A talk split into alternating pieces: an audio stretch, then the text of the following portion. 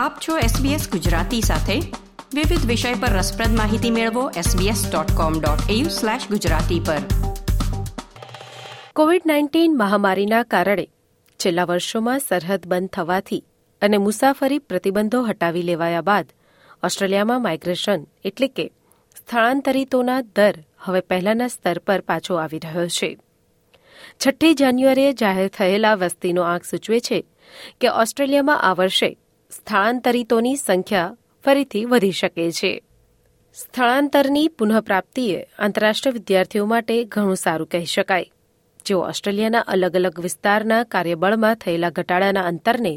દૂર કરવામાં મદદ કરી રહ્યા છે કેવી રીતે આવો જાણીએ આ અહેવાલના માધ્યમથી આપ છો SBS રેડિયો ગુજરાતીની સાથે રોગચાળાના લીધે સમગ્ર વિશ્વ જાણે કે થંભી ગયું હતું અને ઘણા વિદેશી વિદ્યાર્થીઓ અને કામદારોને જાણે કે બાંધી દીધા હોય ઓસ્ટ્રેલિયાના કઠિન સરહદી પ્રતિબંધોને કારણે બીજા વિશ્વયુદ્ધ પછી પહેલીવાર ઓસ્ટ્રેલિયામાંથી વિદેશી સ્થળાંતરોમાં ઘટાડો નોંધાયો હતો પરંતુ ફેડરલ સરકારના બે હજાર બાવીસના વસ્તી નિવેદનના આંકડાનું પૂર્વ અવલોકન સૂચવે છે કે આ એક સ્થિતિસ્થાપકતા ધરાવે છે નવા આંકડા દર્શાવે છે કે કુલ સ્થળાંતર આ નાણાકીય વર્ષ બે હજાર બાવીસ બે હજાર ત્રેવીસના અંત સુધીમાં બે લાખ પાંત્રીસ હજારના પૂર્વ રોગચાળાના સ્તરે પહોંચી જવું જોઈએ અને સ્થિર રહેવું જોઈએ ઓસ્ટ્રેલિયન નેશનલ યુનિવર્સિટીના ડેમોગ્રાફર કિંગ ગોઆન કહે છે કે આ પરિસ્થિતિના કારણે ઓસ્ટ્રેલિયાના શ્રમ બજાર પર નોંધપાત્ર અસર થઈ છે We know that migrants particularly including temporary migrants um, skilled migrants and as well as international students and working holiday visa um, recipients they've been playing a very important role in in the Australian labor market. They're uh, filling the gaps in the labor market, and but a large proportion of them gradually becoming skilled migrants, more permanent skilled migrants in Australia and filling the more skilled section in the labor market. So in the long term, I think it's um, it's a positive uh, sign once we recuperate to pre-pandemic level in terms of international migration. Treasurer Jim ચેલ્મર્સે ABC રેડિયોને જણાવ્યું હતું કે ઓસ્ટ્રેલિયાની કામદારોની અછતને ભરવા માટે સ્થળાંતરોએ મહત્વનો ભાગ ભજવ્યો છે ત્યારે દેશની અર્થવ્યવસ્થાના વિકાસ માટે વધુ સ્થાનાંતરિતોની જરૂર છે What we need to do is make sure it's never a substitute for uh, training people or making it easier for people to work more if they want to because we've got this aging population we need the workforce that can support it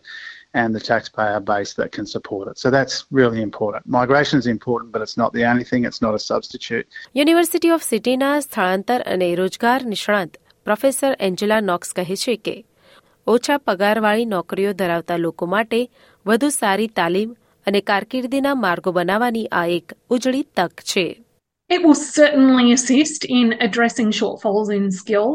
We need to be careful, though, that it is not something that enables poor quality jobs to persist. When we lost huge numbers of migrant workers, what became evident was there was a huge amount of poor quality work on offer, and local workers wouldn't take that kind of work when we create better quality jobs, we invest in workers who invest in the organization, and that translates into higher levels of competitiveness and social progression.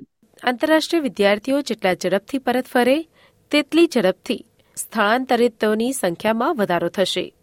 આ એક અગત્યનું પરિબળ છે આંકડાઓ સૂચવે છે કે ગયા વર્ષે માર્ચ અને સપ્ટેમ્બર વચ્ચે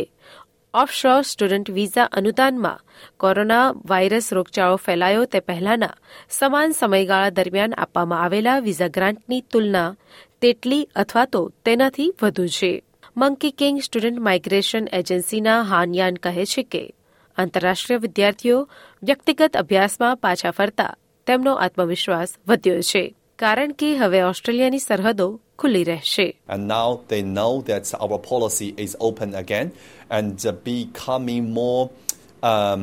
transparent i think that's a very important word that we're showing to all the um, new migrants that Australia is open again, and uh, yes, please come to Australia. And we, you know, we are glad to invite all the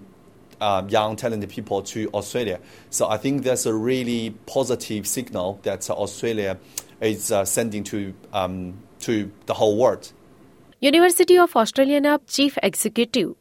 Catriona જેક્સને ABC ન્યૂઝને જણાવ્યું હતું કે આ એક આવકારદાયક સંકેત કહી શકાય તેઓ કહે છે કે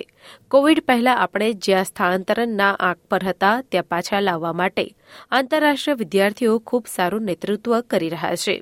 આ આર્થિક પરિસ્થિતિમાં પાછા લાવવા માટે ખૂબ જ મહત્વપૂર્ણ કહી શકાય international students sort of leading the charge in getting us back to where we were on migration before covid This is so important for getting us back into the sort of state of economic health we need to be in. Uh, also, noting that around the world, lots of countries are looking at a much gloomier economic position than we are. But great to see those international students right in there with tourism. Uh, and, and other sectors leading the charge on getting us back up to pre COVID migration levels, which is where we need to be to deal with these terrible skill shortages that are still a serious problem for us. परंतु તમામ વિદ્યાર્થી જૂથો સંપૂર્ણ રીતે પાછા ફરવામાં સક્ષમ નથી આંતરરાષ્ટ્રીય વિદ્યાર્થીઓની સંખ્યા સારી રીતે પુનઃપ્રાપ્ત થઈ છે પરંતુ સંપૂર્ણ રીતે નહીં International student numbers have recovered well. However, we're not all the way there. We're still about 18% across the board behind where we were pre COVID, and that's a little, uh, that number is bigger for Chinese students just because of the impediments they've had in getting out of their own country. SBS News માટે